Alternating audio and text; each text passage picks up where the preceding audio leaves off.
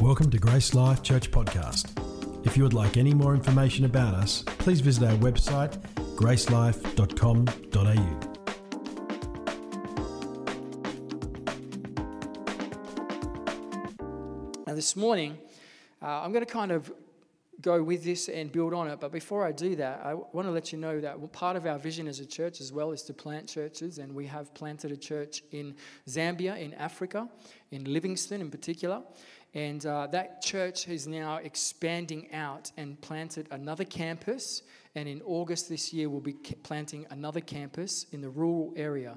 They've already started a, a little farm out there, put a well on this farm so that the whole community can access water. And they've started to educate some kids that can't uh, enroll in school. And this is where the church is actually starting. So in August, we're actually going to go over there and commission this work. But we want to send a team as well in, uh, in May to go and minister in the church there in Livingstone. So, if it, God puts it on your heart to go on a trip over to our church in Livingstone and to minister in whatever capacity, uh, I, I encourage you to pray about it. We have some forms on the information desk with some of the costing, some of the estimations, the dates, all of that sort of stuff. But consider that maybe you could be a part of a team that would go and equip and encourage and empower the local church in Livingstone. And for myself personally, when I've gone on even short term missions and been exposed to different cultures and different ways of, of worshiping God, it has been uh, uh, an incredible, uh, I guess, privilege and humbling moment to see that, hang on a second, we've got brothers and sisters who do things differently, but they worship the same God. And God is moving and God is doing things. And so I know that I've been just as blessed by going over in teams. We have people who say, you know, you're, you're the Australian, you're anointed. Can you preach for us? Can you pray for us? And I'm like, man, you should be praying for me. Like, you got faith, like crazy kind of faith to live and do the things that you guys are doing. But you will be blessed in that. Information is out there as I said, I'm going to kind of build a little bit this morning on um, the idea that was preached uh, last week, but also something I feel that God had spoken to me about as I was reading and as I was in a, particularly in a prayer meeting. A lot of the messages that I feel to bring in these days are coming from a place of revelation, where I feel God is speaking something in the scriptures to me by His Spirit, and I've got to kind of weigh up: is that just for me? Like, is that just him speaking to me, or is that something for me to kind of share with the body? And I feel like this is a word for us this morning. Now, you may have heard me talk about this before, but I had, I've got a couple of weird kind of like phobias and uh, working with the Lord on them. One of them is drinking water in front of people. That's why I don't drink when I preach.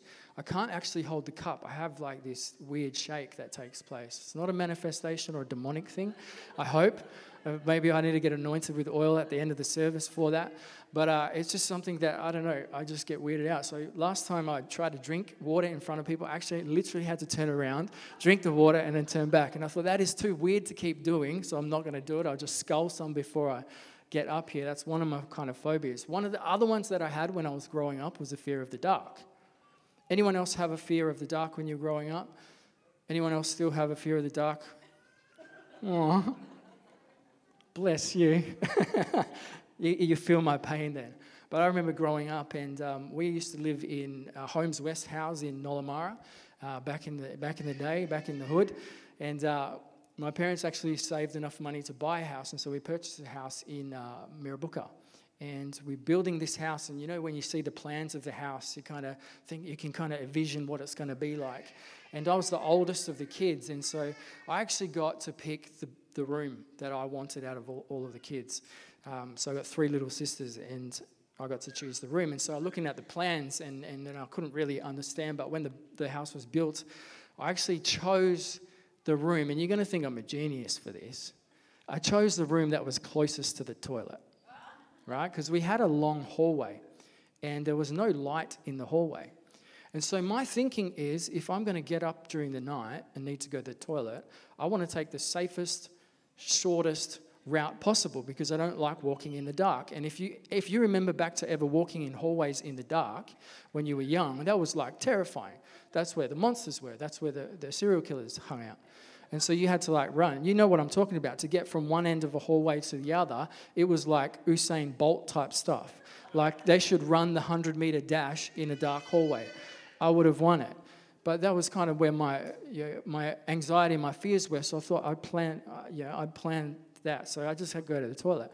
Didn't consider my little sisters at all because they'd have to walk through the, the murder infested hallway to go to the toilet. But it was all right because I was safe. Anyway, what I didn't factor into my calculations was that I would get thirsty during the night and I would have to walk the whole hallway to go and get water. And so I, I factored in one, but I didn't do the other my calculations were incorrect. And it ended up being that I did at times have to run to the kitchen to get some water. But then, and you'll appreciate my genius in this, came to a point where I realized that if I called my mum, she would bring me water. And so there would be times where I would stick my head out the door and I would call, begin to call and beckon mother. And you know the call that kind of increases, and the mums are probably going to recognize this. It starts off with mom, and then it's a little bit longer, mom, and then it gets a yeah, you got it. You keep practicing, and then it gets a little bit longer, mom, and then if you're like in a good mood, you can chuck some singing, mom but it always ends like this Mom! And then mum will be like, What? And I'll be like, I want some water. Can you get me some water? And you know what she would say? Scott, you are 18 years old. Get up and get your own water. And I'll be like, No. But now I reflect on this in my healed state, and I realize that there was one thing that could have changed the whole dynamic of that traumatizing event. And that was to put a light in the hallway. Because if we had a light in the hallway, then we wouldn't have had to worry about it. I feel this morning to encourage us that Jesus is in the midst of the darkness that we see right now. And that he has called us to be light in the darkness and that we are to interpret what is taking place around us not from the darkness from but from a place of light i'm going to read a scripture that may seem a little abstract and has a potential to perhaps disturb and um, challenge some of our thinking, which is a good thing, I think, when you approach the scriptures. If you're never challenged to change your mindset, then you're probably reading from the wrong perspective because God's ways are higher than ours and his, his scriptures are always going to challenge us. So this is from Matthew chapter 10 and it's verse 26 through to 31. It says, But don't be afraid of those who threaten you, for the time is coming when everything that is covered will be revealed, and all that is secret will be made known to you, to all. What I tell you now in the darkness, shout abroad when the daybreak comes. What I whisper in your ear, Shout from the housetops for all to hear. Don't be afraid of those who want to kill your body, they cannot touch your soul. Fear only God, who can destroy both the soul and the body in hell. What is the price of two sparrows, one copper coin? But not a single sparrow can fall to the ground without your Father knowing it, and the very hairs on, on your head are all numbered. So don't be afraid, for you are more valuable to God than a whole flock of sparrows. This passage actually takes place. It's always good to look at the context of where we're reading when we're reading a, a, little chunk of scripture. It takes place, obviously, in Matthew chapter 10. And in Matthew chapter 10, Jesus is sending his disciples out. We kind of did this last week. We anointed people. We believe that people are being released out into the places that, that God has called them to. And so he sends them out, but he, he sends them out not wanting them to be ignorant or to be surprised by what they're going to encounter. And so he actually gives them all of these different things that are probably going to take place. They're going to get abused. They're going to be hated. They're going to be uh, kicked out of certain places because of what they say and what they preach. They're going to experience opposition and they're going to experience persecution. And in this passage here, he's actually telling them, You should not be afraid of those who threaten to kill you. He tells them that there, there is a place of darkness that, that is currently covered, but in time, all of the things that need to be revealed will be revealed. As we estimate what is taking place around us, we see and we look and we see darkness everywhere. It's not hard to see and to get an idea of the brokenness of the world which we live in. We hear of earthquakes, we hear of wars, we hear of all of these things that are taking place. We hear the words of the prophet Isaiah being um, lived out now, where people call what is good evil and they call what is evil good. We see the confusion, we see the hurt, we see the pain that people are causing one another, and the compounding nature of trauma that is taking place in our world. Not hard to see. And it's not hard to interpret that stuff from a worldly kind of perspective that the world's just lost its mind. But I suggest to us, Jesus also has a way of interpreting what is taking place right now in this world. And his interpretation is not based on the temporary, on the natural, but on what is to happen and what is to come. It's almost like if, if anyone like making cakes here, couple of people, can you guys like make something, please? I'm hungry. uh, anyone like eating cakes? Probably more hands go up, yeah? Yeah, good. So if you were to walk into, you know, you had no concept of what it meant to make a cake or what it looked like to make a cake, and you walked into the phase where someone is making a cake and they've just put all the ingredients in the bowl, and you see like the flour and the eggs and the other stuff that goes into cakes, which I don't really know, but you see all of the ingredients in the bowl, and that is the first perspective that you have of a cake, then you're going to be a little confused at what is taking place. But the baker who is baking the cake obviously knows from the point of ingredients to the mixing to the baking to the final product. So God knows what is taking place from the beginning to the end. We have walked into a certain part of history. We've been born into this by design. It is God's intention that we're here right now. He sets the boundaries of our lives. But we have walked into a certain time and we are at risk of interpreting the beginning and the end based by what only we see happening right now. And so Jesus gives us a, a, perspective that says that what is taking place right now is actually preparing something, is going to be bringing something to, to take place. So I suggest to us that things maybe aren't necessarily falling apart, they're falling into place. God's purposes are always going to be outworked. His will is always going to be outworked. And what he says there is that there is a time coming when those things that have been covered would be revealed. This is an what we call an apocalyptic time apocalyptic or apocalypse, you might think of like dark and scary movies where things are blowing up, but that word actually means to bring revelation, to unveil, to uncover what is already taking place. The book of Revelation in the Bible is an apocalyptic book. It's what we call apocalyptic literature. It points to a revelation, a revealing of that which is going to happen. And so Jesus gives us this understanding that all of these things that are happening right now, all of those things, you need to look at them not from today's perspective, but from the, the perspective of eternity. And he says that there is a time coming when that will all be revealed. There will be a time when every knee will bow and every tongue will confess that Jesus Christ is Lord to the glory of the Father. There will be a time when that takes place. When every word that was spoken against him will be shown to be incorrect, where every accusation that was made against God will be revealed to be incorrect. And in that time, Jesus will ultimately be vindicated, which means shown innocent or proven to be right where things had been spoken against him. And our role as we're leading up to that is to keep a mind, a mindset that is fixed on eternity, not just the here and the now.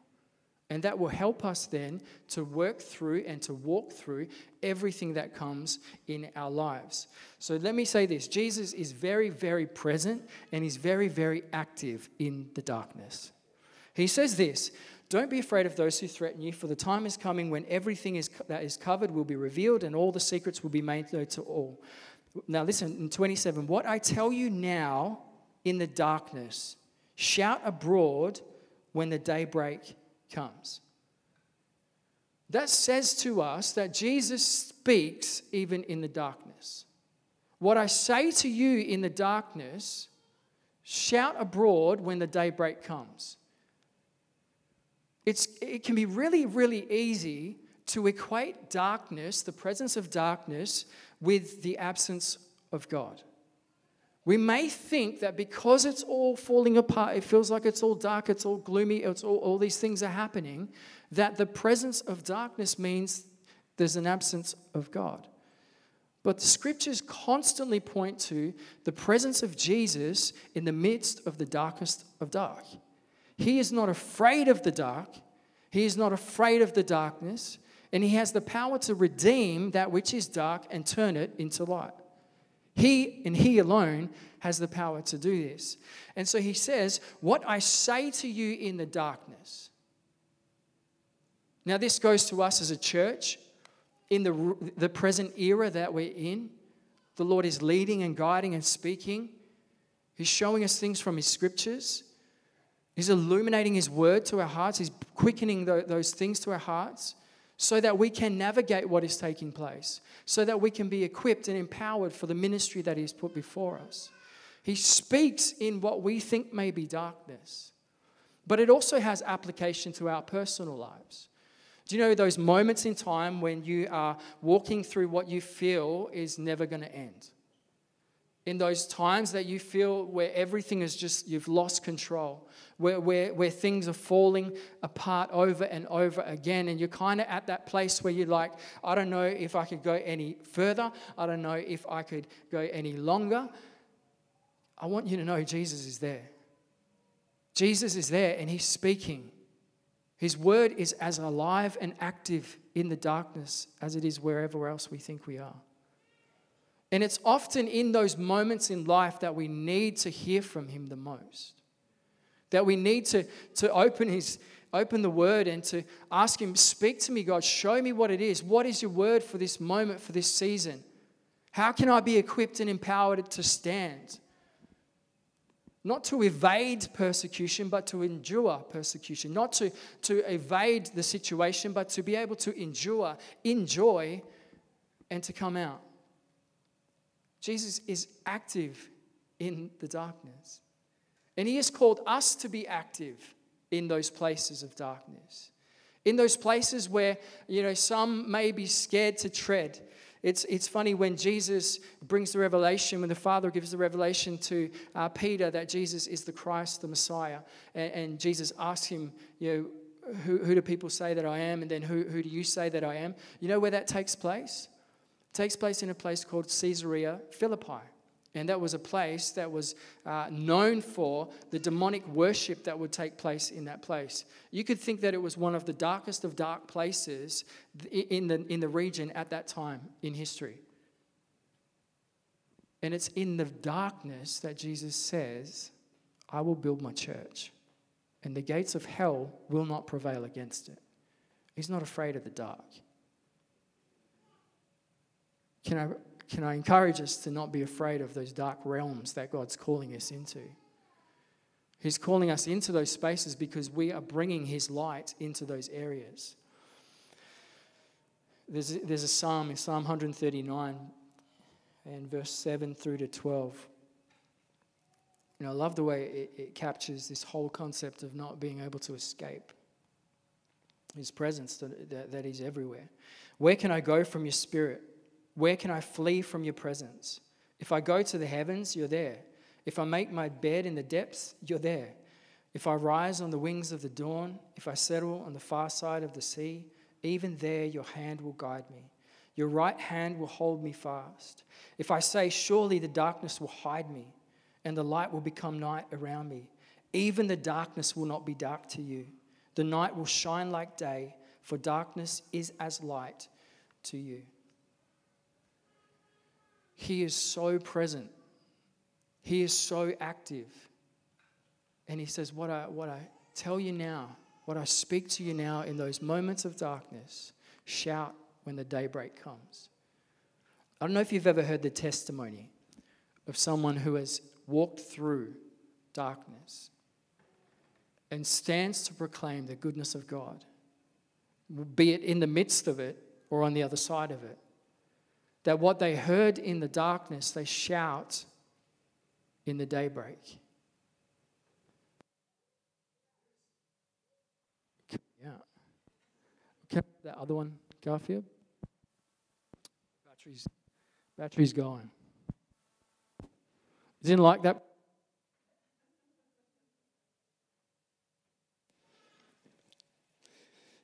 You may have a story, you may have a testimony of how you endured, how you walked through the darkness. Do you know what? Someone else may need to hear that. Because what you've seen and what you've experienced and what you have seen of the, of the Lord in those times can give encouragement to anyone that is walking in similar situations. So, that which you've heard in the darkness, proclaim when the daybreak comes. Speak it out so others can hear. Then we see that he says there, just after this, he says, What I whisper in your ear, shout from the housetops for all to hear.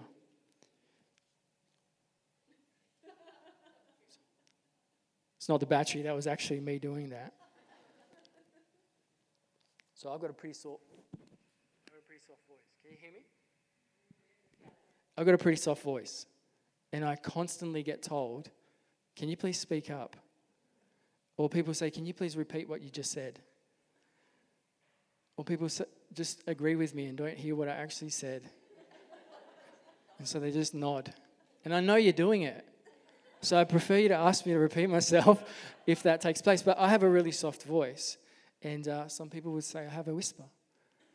But what I've learnt from this is that in order to hear a whisper, you need proximity. If you're going to hear someone's whisper, you actually need to position yourself in a place where you are close to that person, close enough to that person to be able to hear what they are saying. Walk within whispering distance of Jesus. Walk where you can hear that whisper. Where position yourself in proximity close to him so that you can actually hear what it is that he is saying. We can't say, I, I can't hear from God and have a closed Bible. Uh, I don't feel like I've got any guidance from the Lord and your Bible is closed on the bookshelf. If you want to hear from Him, position yourself in proximity to Him so much of our lives is about the way we walk with Jesus. And so much of the fruit of our lives comes from how we walk with Jesus. How closely will you, you maintain relationship with Him? How closely will you listen to Him? How closely will you obey what He says to you? How closely will you position your life in a way that you can put away every other distraction so that you can focus upon what that whisper is saying? And will you value and treasure that which He whispers to you? Those things that He deposits in your heart, that still small voice. A lot of us probably want this booming, audible thing. God, I need direction in this. That's more Darth Vader, wasn't it? That's a bad into. Uh, uh, I don't even know what that was. Be gone. We're expecting this kind of booming voice like, Mel, start a creche, but don't call it a creche. But it's often as we're, we're just following him that we hear this kind of whisper, like he, he just nudges us in a certain direction or he puts something in our hearts and we're like, oh, yeah, that's the thought that I hadn't had before or that hasn't come from me. Following so close to him that you can hear every single word that he says, every single, every single word that he releases, everything that he says to you, that you can actually hear it. And then having the courage to, to go and obey it, to walk out that which he says to you. It's also about volume. And we see this in um, Elijah's life. In 1 Kings uh, chapter 19, verse 11 and 13. And he's in a bad place, in a dark place. And uh, the Lord says to him, Go out and stand before me on the mountain. And the Lord told him. And as Elijah stood there, the Lord passed by, and a mighty windstorm hit the mountain. It was such a terrible blast that the rocks were torn loose, but the Lord was not in the wind. And the wind, after the wind, there was an earthquake, but the Lord was not in an earthquake.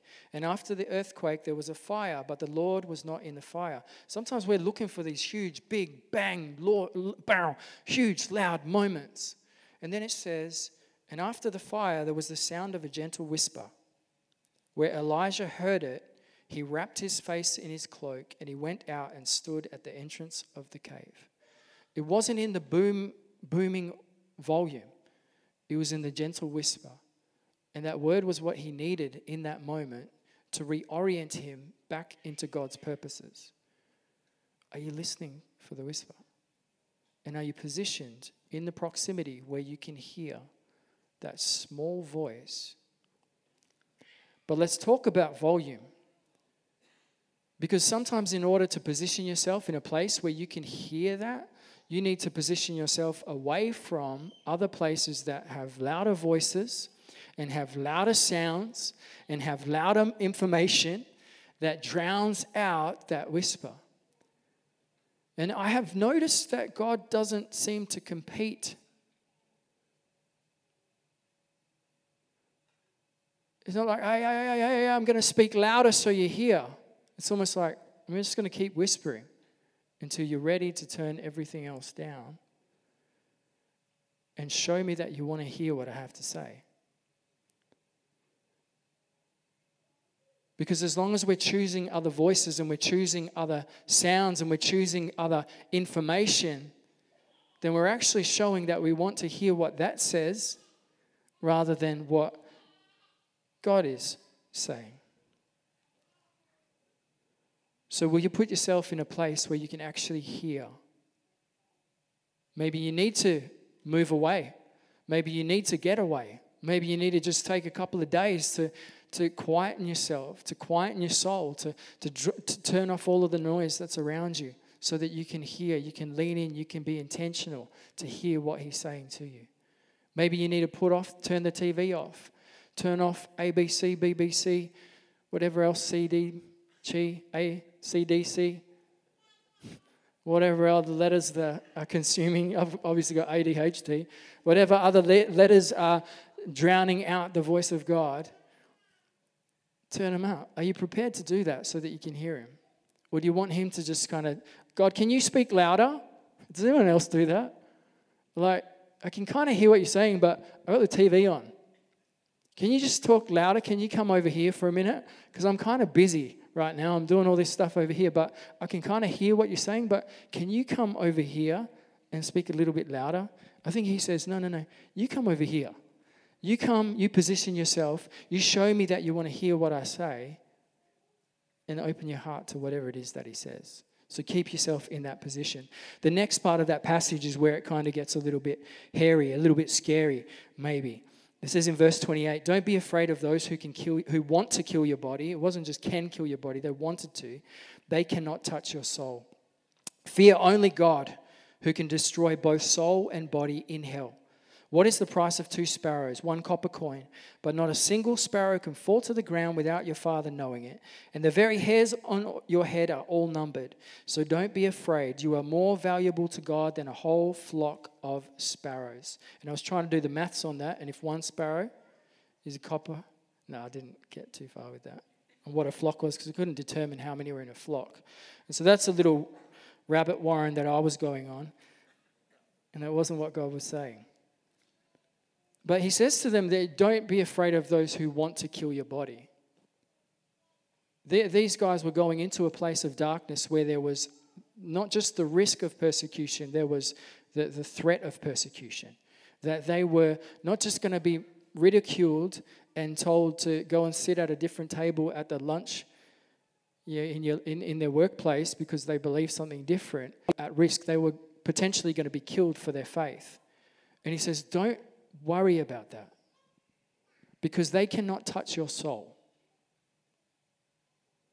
They may be able to destroy your body, but if you are following the will of God and your heart is in Him, then no matter what they do to your body, they cannot touch your soul. And that is what is important. And this is again giving some uh, interpretation to what they were about to face, not from a worldly, worldly perspective and not from a temporary perspective, but from an eternal perspective. Because what was going to happen to them there did not affect what would happen to them in the future. They would still be with Jesus, even if they were martyred. Now, uh, can you, can you actually imagine, and some of us in the room may have experienced this, I know, Joyce, you've experienced this, where, where you are potentially going to be killed for your faith. Where, where you could actually lose your life for proclaiming that you follow Jesus. Like physically lose your life. Like that was the threat that they had. And he's like, don't, don't worry about it. Don't be afraid of it. Because even if that happens, they're not going to touch your soul. You're safe with me. Your body might not be, but at the end of the day, that's, that's less, less of an issue. He says, and then he goes on to, to give a little bit more uh, of an interpretation of this, and he says, Fear only God, who can destroy both the body and the soul in hell. I don't think that he's saying to them, you have a, have a fear that if you make a mistake, God's going to destroy you. What he is saying to them is that there is only one who is sovereign over the body and the soul, and that is the creator of the body and the soul. And so you should not fear the one that can just touch the body but we should have this fear, this reverential awe, this, this healthy fear of God who can, is sovereign over, and has the power to deal with the soul. Stop fearing man who can only touch the body. Start to have fear of God who is above the body and the soul. We want to talk about having faith and stepping out in faith. Can I, can I suggest to us that perhaps the issue for many of us in this room is not that we don't have enough faith in God, it's that we have too much faith in man. Because a fear of man will affect your faith in God. Perhaps we do have the faith that is required, a faith of a mustard seed, just a little bit of faith to step out into what everything, anything God calls us to.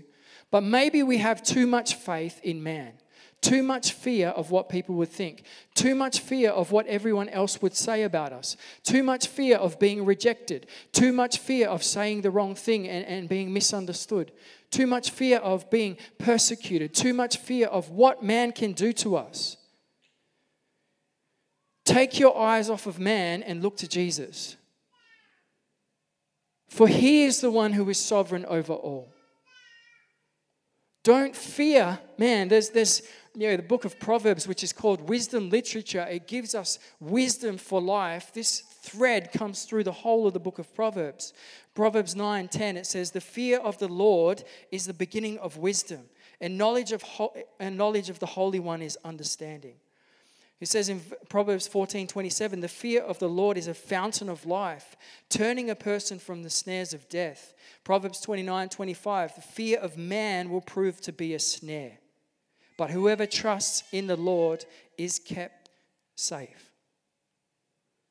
When our fear or our, even our faith is in man, it becomes a trap to us.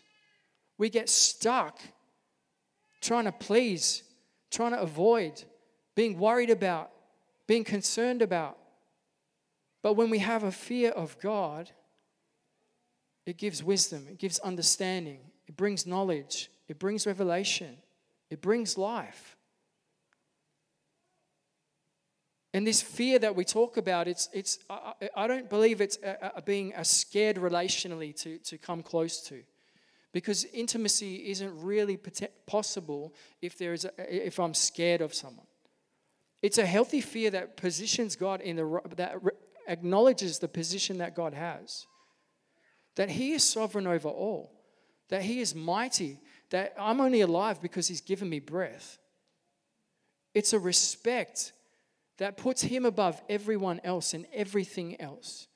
It says that even if every other person around me is saying this, if God says it differently, then that is my authority. This fear of the Lord is, is it's not so much a fear of being with Him, it's a fear of being away from Him. I don't want to live my, my life in a way that is distanced from Him because I know that He is the source. He is the one who gives life, He is the one who gives breath. And I worship Him as the Lord, not any other person. Again, what's taking place in our world right now? We're seeing these, these societal structures start to crash and crumble. Things that people have put their security in, their hope in, their faith in, they're starting to break down. We had, we had it all worked out, didn't we? We could travel the world in a matter of hours. Next minute, there's a pandemic. We had to adapt, we had to change. People had security in their finances, in their wealth. Next minute, there's a global financial crisis. And all of those things that we thought were bringing us security show us how unstable they actually are. Show us how feeble and how broken they are. And guess who's there waiting? God. And He says, I told you not to put your faith in that. I told you that wasn't a good idea. Stop looking to man and start looking to Jesus. Stop fearing man and start to have a fear of God. Look at the book of Acts in the early church. You see that this, this, this theme comes through over and over that they had a fear of the Lord, of reverential awe of who he was. And it helped them to be healthy. It helped them to grow. It helped them to do what God called them to.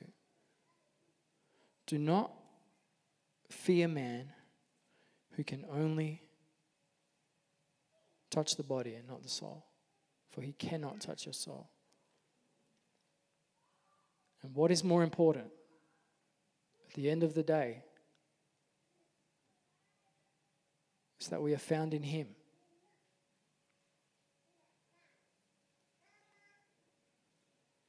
So as you go, as you go on mission, as you go in life, as you walk in, in, in the call that God has for you, keep your eyes fixed upon Him. Don't look to other people. Don't look to those who, you know, you might want affirmation from or those who you're receiving rejection from. I mean, sometimes we consider that stuff in light of what God says to us, because He can bring rebuke through people, He can bring challenge and, and encouragement through people. But ultimately, we need to have our eyes fixed upon Him and our hearts positioned to be able to bow the knee to His Lordship, to His leadership. And at the end of the day, if you lose your body, but you gain your soul, you have won. Ask the martyrs that have gone before us and given their lives, that have had their blood spilled on different nations' lands for the proclamation of the gospel. I'm sure they would tell you that they have received their reward, and it was more than this world could give to them. Now, am I saying to you, run out and go and get killed? No, not unless that's what you're, you not unless that's where God leads you to. It's not what I'm saying. But what I'm saying is don't fear even the possibility of that. Just keep your faith in Him. And maybe you do have enough faith in God. It's just you've got a little bit too much faith in man. Don't look to your, your boss to provide for you. God is your provider. Don't look to your spouse to give security to you. God is your security. Don't look to other people to protect you. God is your protection. Don't look to other people to vindicate you. God is your vindication. He is your redemption. He is your salvation. Everything you need for God and life, uh, for, for life and godliness is in Him. So look to Him and Him alone. I want to pray, and then I'm going to ask Garfield to just come and pray, and again to, to, to pray that the Lord would speak to us about what it is He's calling us into. Father, we thank you for your word. And God, we thank you for um, you know, passages that uh, cause us to question and, and to think, but do so from a place where they help us to see and to be aligned to um, your priorities and your perspective. And Lord, we, we hold the perspective that we have right now of a temporary, momentary worldview. We hold it lightly and we ask that you would help us to see things from an eternal perspective. That that which we are doing today has ramifications and fruit in eternity. And that if we keep our hearts before you and we follow you faithfully, that you are able to protect, preserve, and present us on that day. I pray that your church, not just here in Ellenbrook, but, but globally, would return to that place where we have this fear of you. And not that we're scared of you zapping us or destroying us, but that we see you in your rightful place as the Lord of all creation, the Alpha and the Omega, first and the last, the, the one who was, the one who is, and the one who will always be. And that we would honor you with our lives, bowing the knee in surrender to you and walking humbly with you. I pray that if anything in this year, Lord, that our our personal walk with you, the way that we do life with you, interact with you, engage with you. I pray that it would, it would increase in intimacy and closeness. That those whispers, those words, those things that you want to deposit into us, God, that our hearts would yearn for that. That our hearts would desire that. And that we would, we would move as close as we need to be to you to be able to receive that which you want to give to us. And Lord, I pray that you would, in this time, when it seems like there is a, a blanket of darkness over our community, that you would remind us of the light, of the, the, the light that has come, and the light that shines and that as we look to you and as we consider you and as we uh, stare in your face, into your face, Lord, that your light reflects upon us and reflects into this world. God, I pray that light would come on in every workplace that is re- represented in this room today, in every school that is represented in this room today, in every place that, that there is darkness around us. People would see that they have been called to carry light into those places.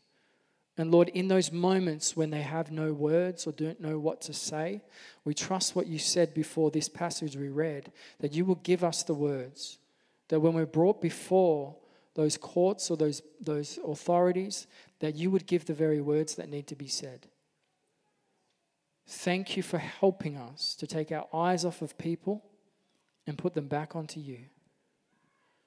And God, as we go, we do so not for our own glory, but for your glory and for your name's sake. In Jesus' name, amen. We hope you've enjoyed listening to this podcast from Grace Life Church. For more information about us or any of our services, please visit our website at gracelife.com.au.